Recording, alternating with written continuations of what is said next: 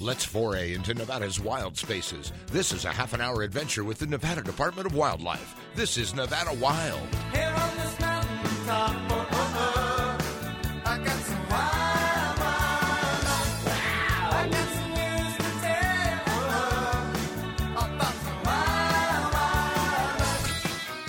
Welcome to Nevada Wild, brought to you by the Nevada Department of Wildlife. I'm Ashley Sanchez. Aaron Keller is here with me on Zoom.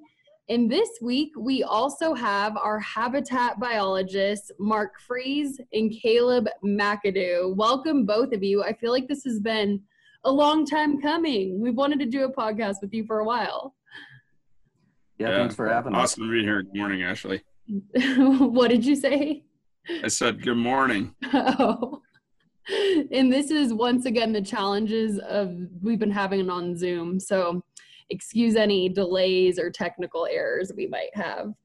Um, but the reason we were talking about it, we're in the middle of fire season, which our habitat division has a big role in playing, especially after the fact with fires in the habitat rehabilitation. So we thought it'd be timely to bring you guys on. But let's start off with just talking about what you guys do as habitat biologists in both of your roles. With NDOW, uh, Mark, do you want to start? Yeah, thanks, Ashley. So we wear many hats. Um, basically, the the state's divided into three regions. Caleb works in the eastern region. Brad Hardenbrook in the southern region. I work in the western region. But we do several things: uh, technical review, reviewing NEPA, providing input to BLM, uh, counties, etc. Uh, we work with development program, setting up and building guzzlers for for wildlife. Uh, we have a mine program we do uh, where we permit mines, um, write them industrial artificial pond permits. Uh, so there's a series of things we do. Another element uh, is wildlife habitat improvement projects. So we work to fence springs, uh, protect those for wildlife resources. We also do wildfire rehab, and I think that's the focus of today's discussion. Um, we've done a lot of wildfire rehab over the past decade. Uh, we want to play a, a, large role and fill some of the gaps that exist uh, in the current system. Awesome. So, um, we so then Kayla, so you are in our western region, correct? And then you said it's divided into three regions, and then so you're western. Is that how Correct. that works? Yep, correct. And Caleb's Eastern and Brad Hardenbrooks, the Southern region. Got it. And then I think people, you know, they think about Department of Wildlife, so they think of the game division, um, fisheries, but habitat is a crucial division in all of that because wildlife can't survive without the habitat. Could you talk a little bit about that? Yeah, that's correct. So, I mean, the agency does a lot of different things for wildlife, and our focus is habitat. So, we work to kind of protect and preserve the habitat that exists out there, as well as enhance and rehabilitate stuff that needs some improvement. And that's kind of where that wildfire rehabilitation piece comes in. Gotcha. And Caleb, do you have anything to add to that, or as far as what you do over in Eastern region? Yeah, I mean, like Mark touched on, you know, we have very similar jobs just in different parts of the state. And, you know, depending on where you're at in the state, you have different challenges and, and different opportunities that these jobs provide. Um, you know, we we have a different industries in the northeast part of the state uh, that that drive our economies than than maybe you know Washoe County may have or Clark County and things of that nature. Um, but like you touched on, habitat kind of touches everything that the department does, whether it's fisheries or game or non-game you know diversity type uh, resources that the habitat division works with the land management agencies and the private landowners too we, we work across all lands to try and uh, conduct beneficial projects that that are ultimately going to benefit uh, the natural resources that the wildlife and fisheries of the state of nevada Yeah, and I think it's uh, to me it's interesting. Your guys' positions are unique in that at any moment you could be, or any day you could be, doing, you know, technical reviews or permits, or you could be out running an auger or you know, planting seed, or I mean, your jobs are are pretty unique in that way. Yeah.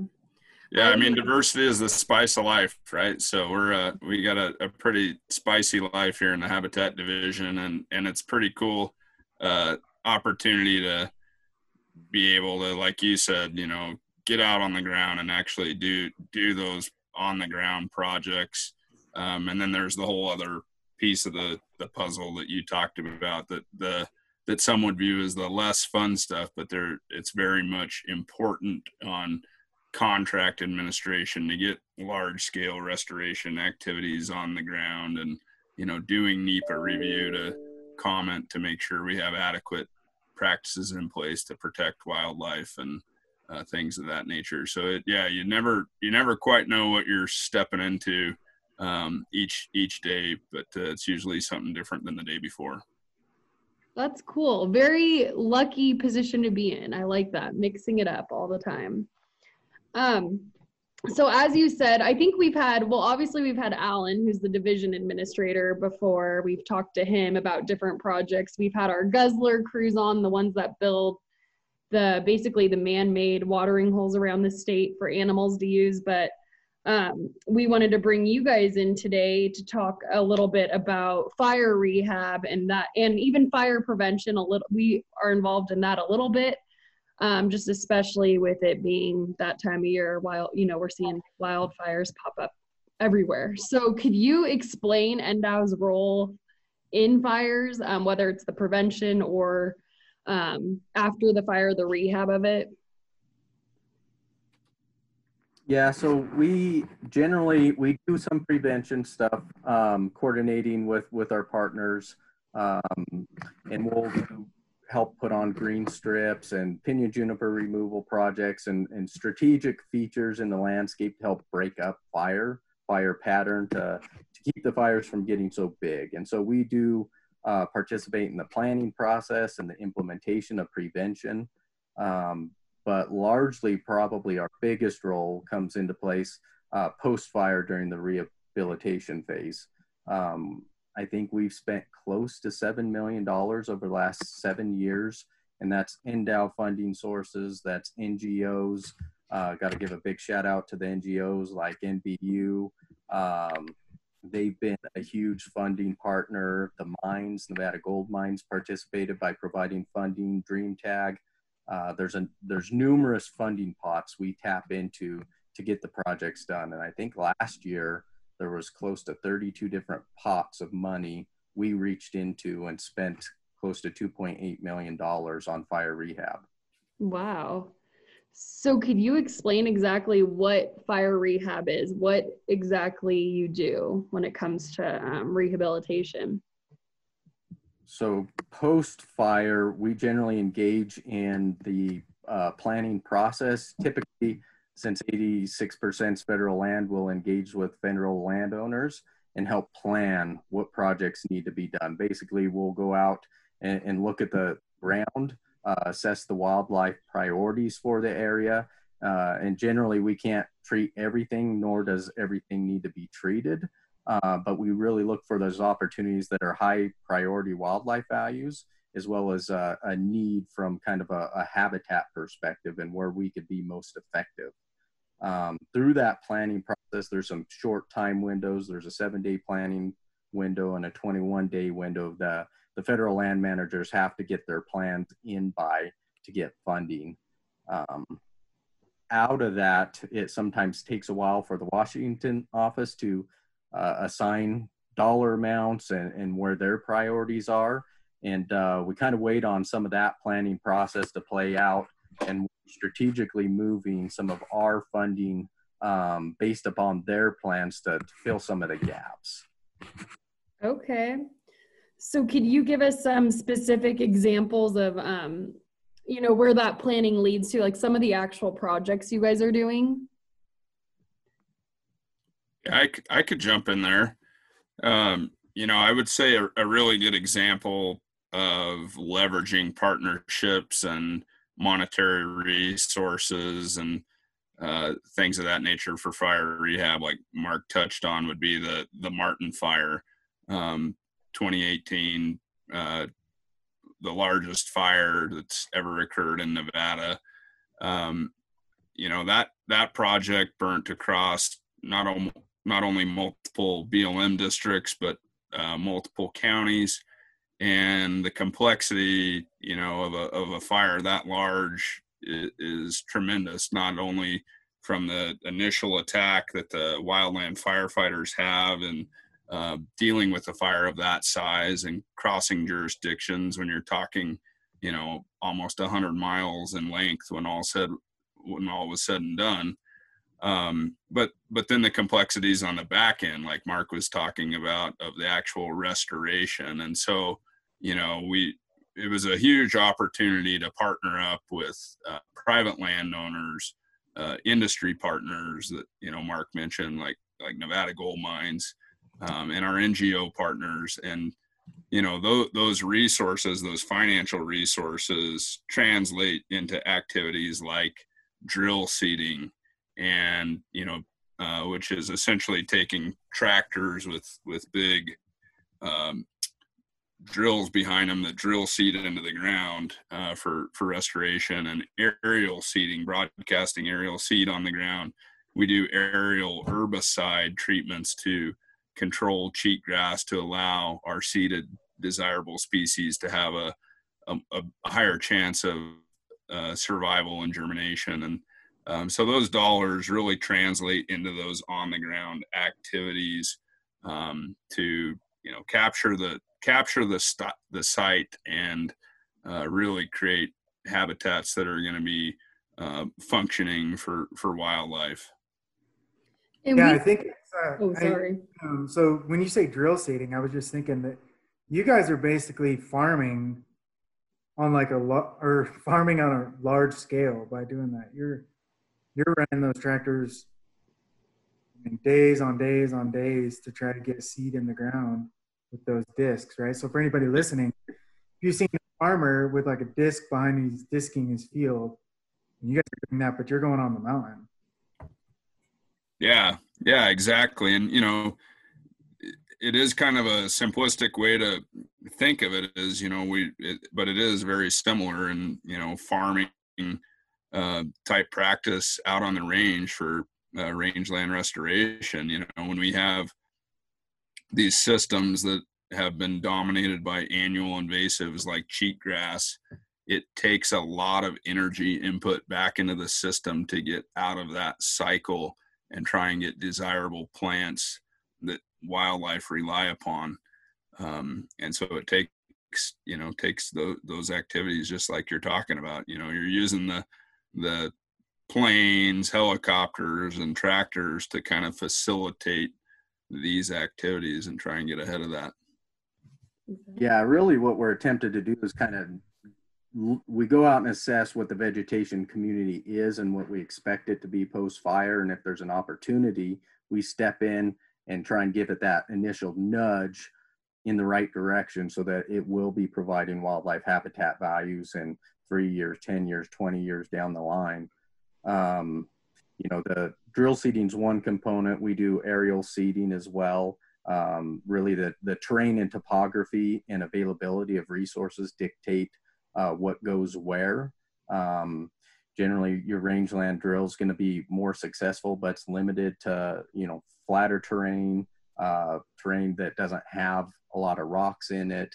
Um, but we've got various contracts set up, both aerial and ground based. We own three drills, rangeland drills, and so we'll contract a lot of that work out um, as well as we'll contract the, the labor out for the BLM when, when they struggle to get it done.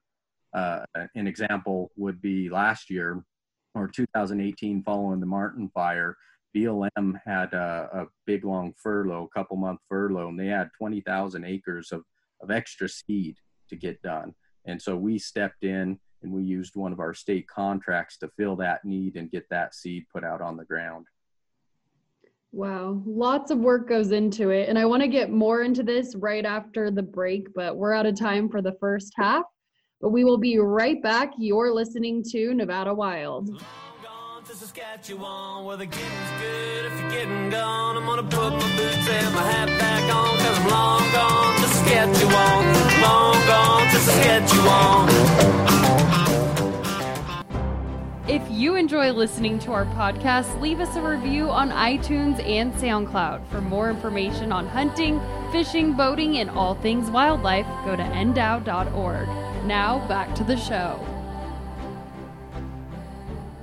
Welcome back to Nevada Wild. Today we are talking about all of the work that our habitat division does. We are talking a lot about the work they do when it comes to um, fire rehab and prevention projects.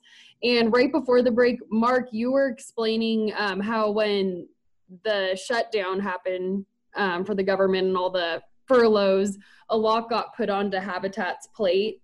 And it's not just you guys at NDOW, but all these different agencies that work together to try and get these different projects done. Could you explain that a little bit more? Yeah, so we basically out of that Martin fire, we had planned on the uh, west side, we had planned 16,000 acres of treatment. And we were actively implementing those. Uh, drills going, we had planes going, helicopters going. And uh, when the federal government shut down, uh, BLM had 20,000 extra acres of seed to put out, and they asked us to step in. And that's where some of that contracting that Caleb talked about comes into play. We're we have contracts set up so we can move very quickly. We're very nimble with our contract process and as an agency, and we can fulfill that need quickly and timely given some of the, the federal government constraints. And then um, um, another tact we use is, is aerial herbicide application. So herbicide across uh, vast acreages. And Caleb's done a really nice job with the agency uh, purchasing chemical ahead of time to be ready in time. So maybe I'll defer to him for that conversation. Caleb, do you want to talk about that a little bit? Yeah, I think you know, kind of the common theme here is that you know we're all we're all on the same team when we're when we're in this battle, if you will, and you know it doesn't matter if you're you know with the BLM or the Forest Service or NDOW or a private landowner. We we all have similar goals and you know wanting to rehabilitate these these rangelands and so so we draw draw on each other's strengths and opportunities as we tackle this and one of our strengths like mark talked about is our ability to be nimble and the funding cycles with some of our federal partners like blm they don't line up necessarily really well with the needs of uh, an activity like aerial herbicide application so one of the things the department has done recently is that we have uh, started purchasing herbicide well ahead of the fire season. And and again, this herbicide, uh, frankly, I'm not a I'm not a chemical guy. I don't I don't love chemicals. They freak me out. Um, but it's one of our most effective tools in combating this issue of invasive annuals. And so we've we've purchased these uh, this herbicide in bulk ahead of the fire season. You know, usually in the neighborhood of around 25,000 acres worth uh, equivalent uh, to treat, and and that allows us to get the essential timing that we need to be effective on the landscape. And that's something that you know our federal partners might not uh, otherwise be able to do. And so that's been a real, real big success in you know the last three years. Um, that, that we've really been able to leverage and you know again i mean leveraging leveraging our resources you know on the other end of the things you know the federal partners have uh, tremendous financial reserves to buy seed and so we can partner on projects you know something that we herbicide this year we, you know the state might pay to pay for the chemical and pay for the application the federal partner then would commit to reseeding it the following year after a, a fallow. And so all the all the partners really complement each other. You know, Mark touched on the NGOs earlier. I mean, whether it's NBU Reno, uh, Elko Bighorns Unlimited, Nevada Chukar Foundation, Carson Valley Chukar, uh, Wild Turkey Federation. I mean, you know, and I'm and I'm missing partners. I mean, we just it's a tremendous, tremendous effort, and those NGO dollars are so valuable um, because we're able to leverage them and match them to uh, larger grants that we have. Yeah, I like how Aaron you put it during the break. It's one habitat. So, I mean, it really does take all of these agencies coming together to, you know, help that habitat. Right, and and that's that's kind of the key takeaway is there's only one there's only one Nevada, right? So there's the we're hanging on to the the best habitat that we have, and when a fire does go through, um, you know everybody has the same goal. They want to see it come back as as fast and as best that it can. Maybe Caleb, how? So when say a fire does go through, what's the process that you know we would start with? You know, we're do we start with the herbicide every time, or is that a unique? No, We would use that. No, so I mean, I just just this week, um, you know, we we had a fire come through last week here in Elko County, and just this week we had a a, a fire tour with, again, with the partners. You know, the the grazing permittee was there, private landowners, agency personnel, the federal land management agency personnel, Department of Wildlife, game biologists, habitat biologists to to look at that fire, look at burn severity. You know, was it a, a really hot burn? Um, draw on our knowledge of, you know, what uh, plant species were there ahead of the fire. You know, was it dominated by cheatgrass? Was it a very intact system that, you know, was dominated with perennial desirables? You know, and and what we do, and you know, what's the elevation? What's the precipitation like? And what we do in in those areas are completely different. So it's you know in that fire using that as, as an example there were portions of that fire that we anticipate are going to come back very well on their own because there weren't uh, there wasn't a domination by invasive annuals. And um, you know the perennial understory was in really good condition and the and the severity of the fire was low so it burned kind of cooler other portions of that fire were the complete opposite. It burnt really hot.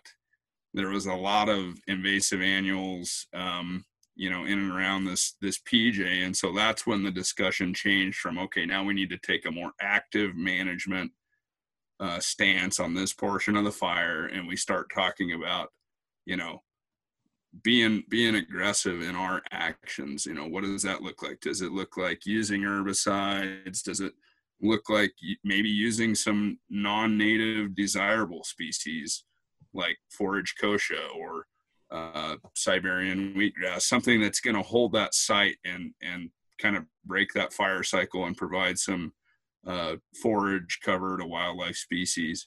Um, and so it's yeah that what we do totally depends on the site potential, the soils, the precip, the elevation, and then we triage that like mark was kind of saying earlier you know because we have limited resources we can't treat every acre that's out there nor should we nor do we need to and so we try and triage prioritize and find those acres that are really critical to wildlife that also need need some help to get back to a, a more productive uh, stable state for for wildlife Right.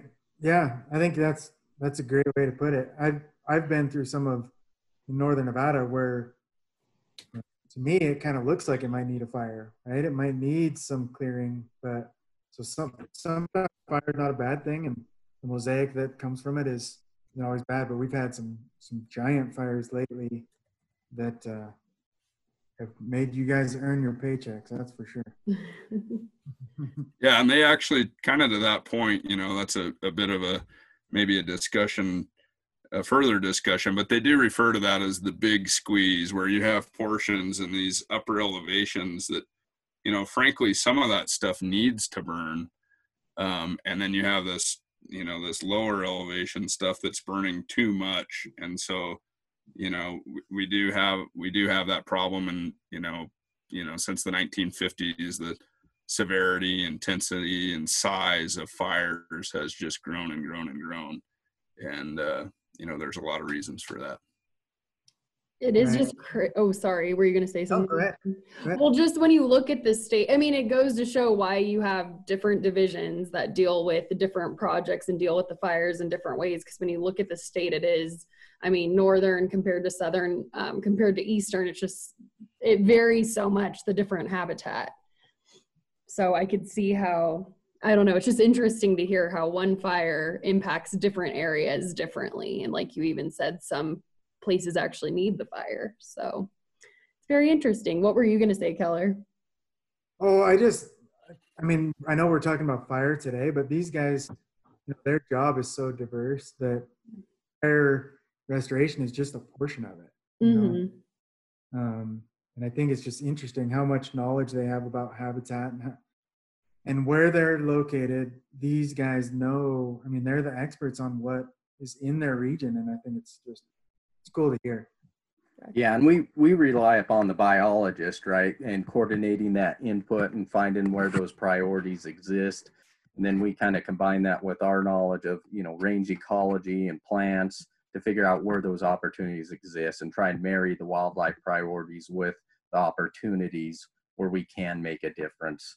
Um, and it does take a, a lot of coordination, but we do spend a lot of time on wildfire rehab because you think of the, the acreages and the threats following fire of invasive species like cheatgrass.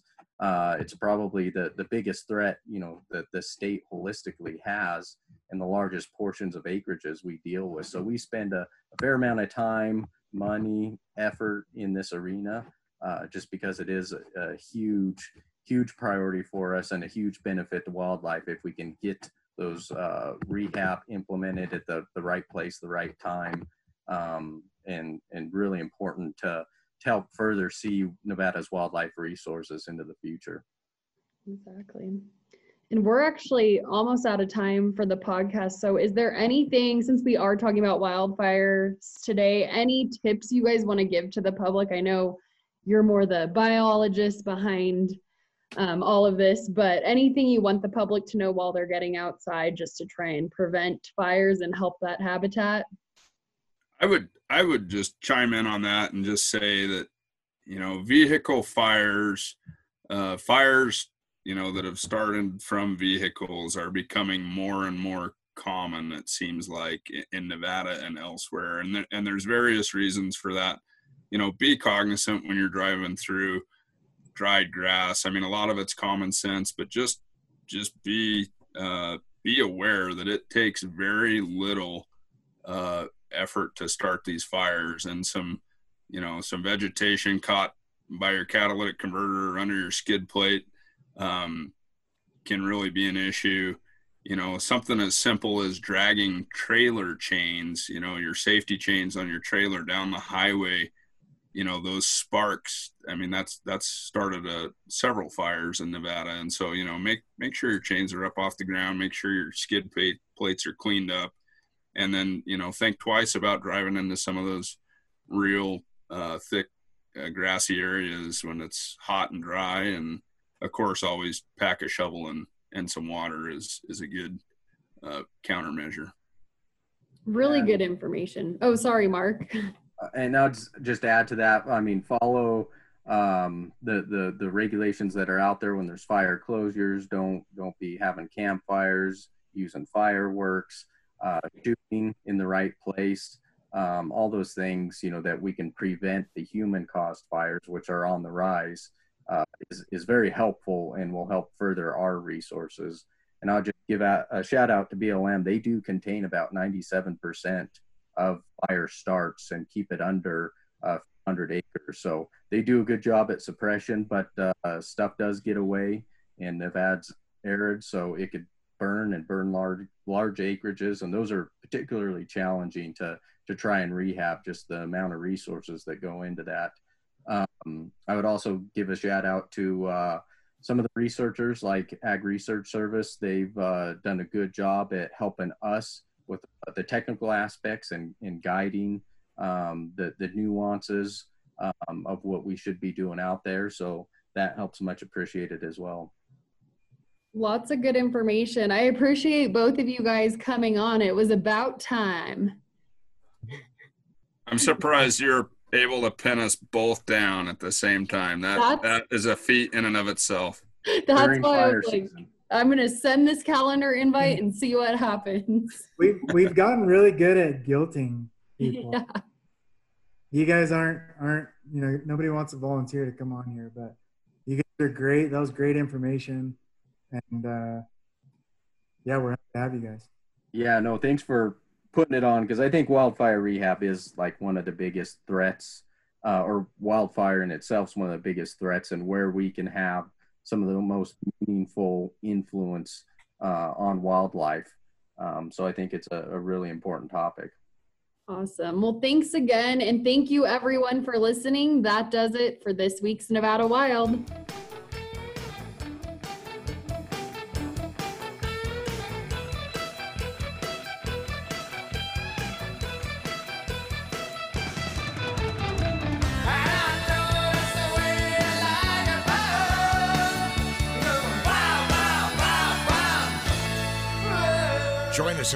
Next week for our next adventure, Nevada Wild. It's a production of the Nevada Department of Wildlife.